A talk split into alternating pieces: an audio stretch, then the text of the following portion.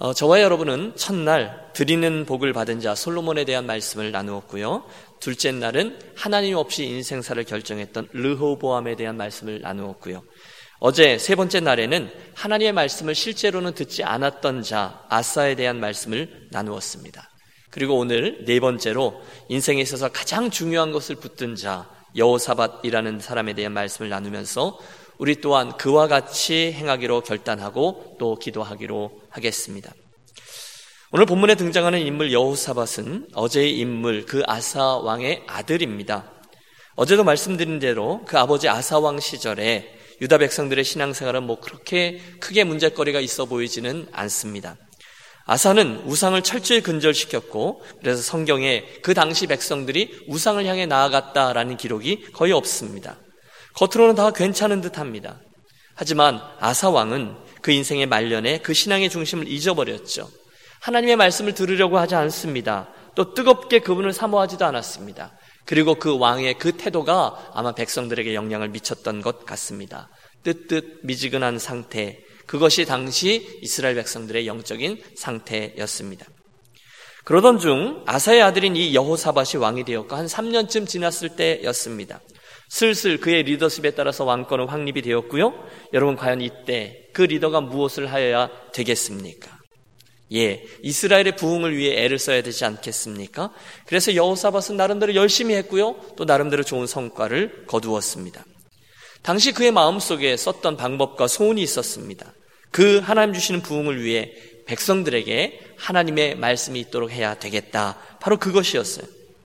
여러분 그가 어떻게 그렇게 좋은 생각을 했는지 모르겠습니다. 주변에 아마 좋은 신앙의 사람들이 참모진으로 진을 치고 있었는지 또는 기도하던 중에 하나님이 그의 마음속에 주셨던 소원이었는지 모르겠습니다. 하지만 그래서 저가 만들어낸 방법이 뭐냐면 하나님의 율법, 하나님의 말씀들을 잘 가르치는 사역자 그룹이었습니다. 오늘 본문에 그 이름들이 자세히 기록되어져 있습니다. 잘 살펴보시면 방백들이 다섯 명, 또 레위 사람들이 아홉 명, 그리고 제사장이 두 명이었습니다. 제사장은 율법을 잘 해석했고요. 레위인은 그것을 가르치는 일에 능숙했고요. 방백들은 사람들의 일상생활을 관장하면서 행정적인 도움을 주었습니다. 한마디로 이 말씀 사역자들이 좋은 팀워크를 이루었다는 거예요. 좋은 말씀 사역자들, 그리고 그들이 백성들에게 나아가 하나님의 말씀을 진지하게 가르칩니다. 여러분, 그리고 나서 나라에 어떤 일이 일어난지 아십니까?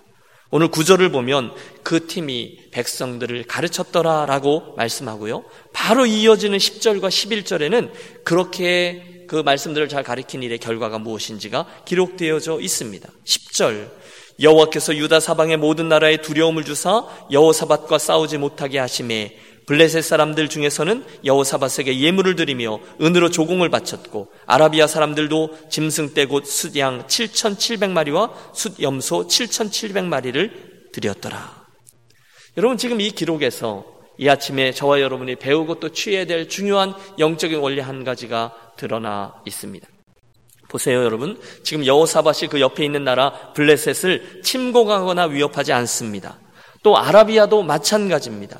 그런데 하나님이 그들에게 두려운 마음을 주심으로 그들이 스스로 알아서 여호사밧하고 화친을 맺으려고 예물까지 쌓아 짊어지고 그들에게 나아왔다는 것입니다.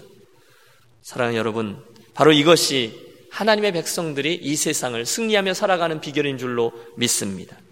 다시 말해서 여호사밧과 이스라엘 백성들이 먼저 하나님의 말씀으로 든든히 서니까 그 이웃 나라들까지 와서 스스로 머리를 숙이게 되더라는 거예요. 말씀에 흥왕해요. 먼저 그의 나라와 그의 의를 구했더니 이스라엘에 필요한 것들을 하나님이 채워주시더라, 그 얘기입니다. 그것이 바로 말씀이 심겨진 나라에서 일어났던 일입니다. 물가에 심어진 나무, 아니 물가에 심어진 나라가 된 것이죠. 따라서 여러분 새해에는 하나님의 말씀이 저와 여러분의 인생에, 저와 여러분의 가정에, 또 저와 여러분 우리 유니온 교회 공동체에게 가득가득 채워지게 되기를, 그렇게 우리들의 것들이 세워지게 되기를 주님의 이름으로 축복합니다. 이를 위해서 우리가 함께 진행하고 있는 이 바이블 타임, 벌써 사흘이 지나고요, 나흘째인데요. 여러분 며칠 해보시니까 어떠셨습니까? 혹시 벌써 잊으신 분 아니 계십니까? 하루 정도 놓치신 분 아니 계십니까? 그러나 이 크, 그렇게 말씀하신 후에 빨리 따라 잡으시기를 바랍니다. 참 감사하게도 이번에 저에게 이제 기도 제목들, 가정의 기도 제목들을 제출해 주신 분들 하나하나 읽어보다 보면 모든 가족이 새해에는 이 성경을 함께 읽고 묵상하는 이 바이블 타임의 계획과 결단들, 잘 되게 해주세요 라고 기도해 주는 제목들이 많이 있습니다. 목사님, 우리 가정 꼭 이것 try 합니다. 열심히 기도해 주십시오. 여러분, 그런 분들 계세요. 기쁘고 감사합니다. 제 마음도 따뜻하고, 예, 여러분을 위해서 열심히 기도해 드리겠습니다. 저는 믿습니다. 우리 교회 가족들이 바로 이 일에 애를 쓸 때, 이 기본이죠. 그때 하나님 말씀의 능력이 우리들의 인생과 가정과 교회 공동체에게 풍성하게 임할 줄을 믿습니다. 열심히 읽으십시오. 또 중간중간 가족들과 자녀들과 그 말씀 가지고 나누는 시간도 가지십시오. 저도 그냥 읽고 묵상하고 줄치고 뭐 그랬는데 저희 집사람이 막 묻는 거예요. 어느 말씀이 오늘 가장 의미 있는 말씀이었냐고요. 저도 대답하고요. 그러면서 말씀을 나누기 시작합니다. 어젯밤에는 제가 밤늦게 애들 방 돌아다니면서 바이블 타임 해라, 바이블 타임 해라 다 점검하고 다녔습니다. 물론 여러분, 오늘 본문의 주인공인 저 여호사밧이요, 한 점 실수 없이 인생을 살아갔던 사람은 아닙니다. 그도 종종 실수했습니다. 북이스라엘 악했던 왕 아합과 이세벨, 그들의 딸을 며느리로 들인 큰 실수를 범했습니다. 잘 믿어지지 않아요. 어떻게 하나님을 잘 경외하던 저가 그렇게 우상을 숭배하던 자 아합과 그렇게 친하게 지내는지, 또 그들과 함께 전쟁에 나갔는지, 그래서 하나님의 책망까지 들었던 게 그들이었습니다. 잘못한 게 많아요. 하지만 전반적으로 볼 때 그는 열심히 유다 백성들의 신앙적 부흥을 위해 노력합니다. 특별히 이 말씀을 백성들에게 가르친 일로 인해서 이스라엘을 한 단계 업그레이드 시켰습니다. 여러분, 오늘의 본문을 조금만 더 자세히 들여다보십시오. 열심히 백성들에게 하나님의 말씀을 가르쳤더니 바로 이어서 나오는 이야기가 뭐죠? 주변에 있던 나라들이 그들을 두려워하게 되고 먼저 나와 화친을 청하고 조공을 가져다 바쳤다는 그 이야기거든요. 여러분, 이 말씀을 읽으면서 우리 안에 이런 의문도 있을 수 있습니다. 에이, 목사님, 그게 어쩌다가 우연히 시기가 맞아 떨어진 거죠. 무슨 나라의 부강함이, 강성함이 말씀을 읽는다고, 말씀을 공부한다고 거기서 온다라고 말할 수 있습니까? 혹시 그럴 분이 계실지 모르겠어요. 그래서였을까요? 하나님은 지금 이 원리를 이후 이스라엘 역사 가운데 여러 번 반복해서 보여주고 계십니다. 우리가 지금 왕들의 이야기를 살피고 있는데요. 이 왕정시대가 끝나고 이스라엘은 바벨론 땅으로 포로로 끌려가는 순환을 겪습니다. 칠십 년간의 포로기, 많은 이들이 사로잡혀갔어요. 그러다가 결국 어느 한 날 하나님의 때가 다하여 그들이 예루살렘 성으로 돌아오게 되죠. 그 당시 백성들의 귀환과 회복을 이끌었던 지도자가 에스라, 느헤미야, 이런 사람이었습니다. 특별히 느헤미야의 세 번째 귀환 때에는요, 예루살렘 성벽을 재건해내는 쾌거를 이룹니다. 와, 대단하다. 우리가 못할 줄 알았는데. 많은 사람들이 놀라운 역사에 박수를 칩니다. 우리가 이걸 해내다니 감격했어요. 그런데 여러분, 그리고 나서가 문제죠. 그 성벽을 다 세우는 것보다 더 중요하고 어려운 문제가 남아있어요. 그것은 그 재건한 예루살렘 성 안에 들어가서 실제로 그곳에서 살 사람들을 뽑는 일이죠. 여러분, 생각해 보십시오. 수십 년간 회파되어 있던 땅, 그리고 꽤 여러 번 침략을 당했던 그 땅, 거기에 돌아가서 그 예루살렘의 성벽을 재건했다고 해서 그 성 안이 갑자기 융성할 리가 없습니다. 비즈니스가 제대로 있었겠어요? 뭐 치안 유지가 제대로 됐겠습니까? 그렇다고 비옥한 농사가 유지됐겠습니까? 아무것도 없습니다. 거기에 들어가서 살면 잘 살게 될 거라는 보장이 전혀 없어요. 그러니 누가 그 성에 들어가서 그 성을 일으켜 세우겠냐는 거예요. 누가 그 쉽지 않은 일을 해내겠냐는 거예요. 모두들 주저하고 눈치를 보고 있는 그런 형국입니다. 그런데 여러분, 그때 저들이 어떻게 이 문제를 해결했는지를 아십니까?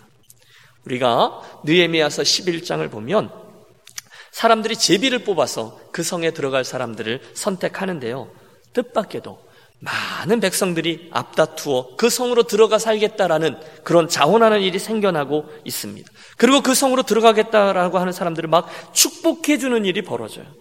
여러분, 이건 거의 기적과도 같은 일입니다. 어떻게 그런 일이 벌어진 것입니까?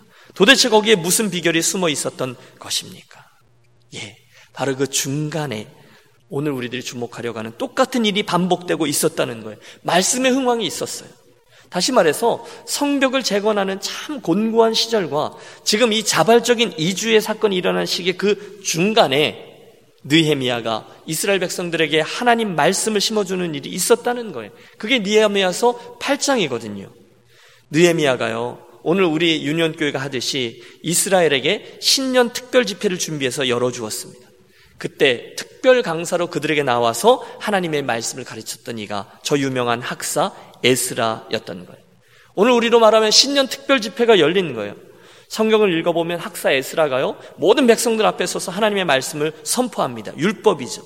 그러면 레위인들이 그 중간중간 백성들 사이에 서서 이 말씀을 풀어서 설명해 줍니다. 그리고 이스라엘 백성들은 그 말씀의 능력으로 인해서 막 감격하고 눈물로 회개합니다. 어떻게 이 말씀대로 살 것인가 결단합니다. 아무도 시키지 않았는데 그들이 종이를 가지고 와서 문서를 만들고 거기다가 결단해서 쓰고 스스로 도장까지 찍습니다. 이게 각서예요. 우리가 앞으로 이렇게 살겠습니다. 그런 각오죠. 우리가 예루살렘으로 들어가 이 도시를 재건하겠습니다. 그날 그 이후에 일어났다는 거죠. 여러분, 성경을 잘 읽어보면 느헤미야가 시켜서 그런 일이 일어난 게 아니에요. 백성들이 자발적으로 행했습니다. 그리고 나서 이어지는 게 십일 장, 백성들이 앞다투어 그 황량한 성 예루살렘에 들어가 그곳에 들어가 살겠습니다 라는 이야기로 이어지고 있습니다. 똑같아요. 말씀 사역이 있은 후 말씀의 반응으로 인한 회개와 결단이, 그리고 그 다음에 이어지는 헌신의 스토리가 계속해서 이어집니다. 똑같습니다. 말씀의 부흥이 있으면 삶의 부흥과 변화는 자연화, 자연스럽게 따라오게 된다는 이야기죠. 여러분, 이 원리는 신약 성경에도 똑같이 발견됩니다. 사도행전 십구 장 에베소에 그런 일이 있었어요. 사도 바울의 전도 여행을 통해서 에베소 땅에 복음이 선포되고 교회가 세워졌습니다. 재미있는 것은 바울이 그 땅에서 지금까지 안 해봤던 일을 했다는 거예요. 거기에 두란노 서원이라는 새로운 학당을 하나 만들고 매일매일 그곳에 나아가 이 년 동안이나 에베소 사람들에게 하나님의 말씀을 강론했습니다. 여러분, 지금까지 바울이 한 곳에 그렇게 오랫동안 머물렀던 적이 없었거든요. 그런데 에베소에서 저가 그렇게 했다는 거죠. 말씀이 채워지고 또 채워졌습니다. 그 결과 여러분, 사도행전 십구 장을 읽으면요, 정말 가슴이 벅차오름을 느낄 수 있습니다. 우선 그 결과 하나님의 말씀이 사방으로 퍼져나갑니다. 그 말씀들과 함께 기적이 일어납니다. 믿지 않던 사람들이 주 예수의 이름을 높입니다. 대충 믿던 사람들이 회개하고 돌이킵니다. 더 놀라운 것은 어느 날 이 말씀의 능력 앞에 마술을 행하던 사람들이 모여서 마술을 행하는 것들이 쓰여졌던 그 책들을 다 가지고 와서 그것들을 다 그 앞에서 불태워버리는 일이 일어납니다. 이제 예수 잘 믿겠다는 거예요. 여러분, 이건 기적입니다. 그동안 그 마술책들은 저들의 수입을 관장하는 너무너무 중요한 것들이었어요. 그런데 그들에게 하나님의 말씀이 들어가자 이런 놀라운 기적이 일어나게 된 것입니다. 사도행전의 저자는 가슴 벅차게 그 상황을 증언하고 있습니다. 이와 같이 주의 말씀이 흥이 있어 어, 힘이 있어 다시 읽죠. 이와 같이 주의 말씀이 힘이 있어 흥왕하여 세력을 얻으니라. 자, 이쯤 되면 사랑하는 여러분, 오늘 제가 여러분과 함께 나누려고 하는 이야기의 포인트를 눈치채셨을 겁니다. 사랑하는 유년 가족 여러분, 올 한 해 저와 여러분이 이 같은 원리를 실험하고 또 체험해 나갔으면 좋겠습니다. 물가에 심어진 나무. 예, 새해에 우리가 하나님의 말씀을 읽고 묵상하고 배우고 익히고 하는 훈련을 열심히 하자는 겁니다. 틀림없습니다. 말씀이 들어가면 죽었던 영혼이 되 살아납니다. 말씀이 자리 잡으면 몰락했던 가문이 일어납니다. 말씀이 중심에 서면 연약해졌던 교회가 흥황하게끔 되어 있습니다. 저는 이 원리가, 이 실험이 저와 여러분의 삶에 가득하고 올 연말쯤에 하나님 과연 말씀의 축복이, 하나님 과연 말씀의 능력이 이것이군요, 우리 모두 증거케 되어지는 간증들이 되시기를 바랍니다. 방법은 다양할 거예요. 어쩔 때는 딱 한 시간 잘 들었던 주의 말씀이 우리들의 인생을 바꿔놓을 때도 있습니다. 분명히 부흥성회, 특별성회가 우리들의 인생에 큰 영향을 미칠 수 있어요. 하지만 우리 체험적으로 경험하고 또 경험했습니다.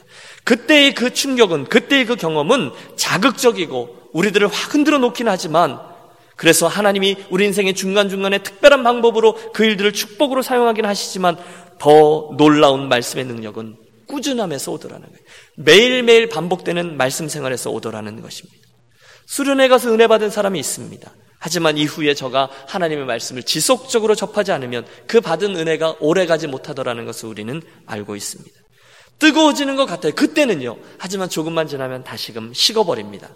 말씀의 능력이 없어서요? 아니요, 이 말씀을 지속하는 훈련이 우리에게 없기 때문이죠.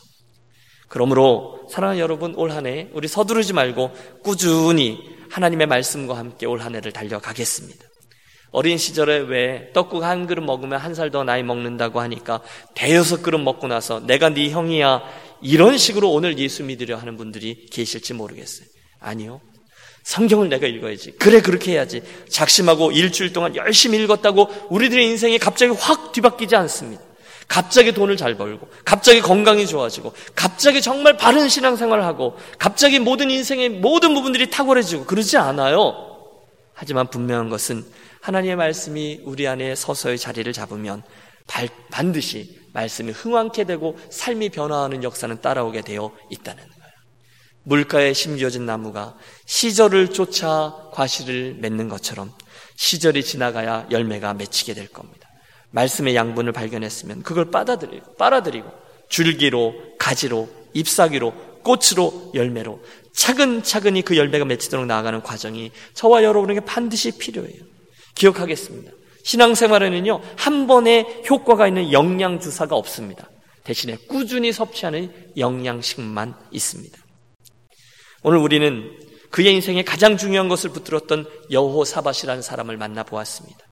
그가 잘한 것은 분명합니다. 하나님의 말씀이 그 백성들에게 있도록 하기 하려고 애를 썼다는 거예요. 그래서 백성들이 말씀을 먹었어요. 그러자 나라가 흥왕합니다. 이웃 나라들이 두려워하고 스스로 조공을 가져다가 바칩니다. 또 느헤미야 보았죠. 그를 통해서 말씀이 주어지자 백성들이 변화되어 스스로 헌신케 됩니다. 바울을 통해서 보았죠. 말씀이 가르쳐지자 에베소 도시 전체가 바뀌었습니다. 똑같이 새해에는 여러분, 말씀이신 하나님, 그분께서 저와 여러분의 삶과 가정과 교회에 충만하실 수 있도록 우리 매일매일 그분의 말씀을 읽고 묵상하고 순종하는 그런 삶을 살아가기로 하겠습니다. 그게 우리가 올 한 해 가장 중요한 것을 붙든 여호사밧이 되는 방법일 겁니다. 그때 우리는 물가에 심어진 나무가 사시사철 푸르고 잎이 청정하여 가뭄을 두려워하지 아니하고 계절을 쫓아 과실을 맺게 되는 그런 복된 나무로서의 인생과 가정과 교회를 세우게 될 줄로 믿습니다. 그 축복이, 그 축복의 주인공이 되는 저와 여러분이 되시기를 우리 주 예수님의 이름으로 축원합니다. 기도하겠습니다. 하나님 아버지, 이천십칠 년 새해를 복 주셔서 우리 교회 가족들 모두가 이 하나님의 말씀을 더욱더 사모하고 정독과 다독을 많이 하며 묵상하고 또 묵상한 말씀대로 순종함으로 우리의 인생과 가정과 교회 전체가 살아있는 말씀의 능력을 넉넉히 경험하는 복된 한 해만 되게 하여 주옵소서. 오늘 우리들의 소원대로 여호사밧과 같이 우리 인생의 가장 중요한 것을 붙든 자, 그 스토리가 우리들의 스토리가 되게 하여 주옵소서. 예수 그리스도의 이름으로 기도하옵나이다. 아멘.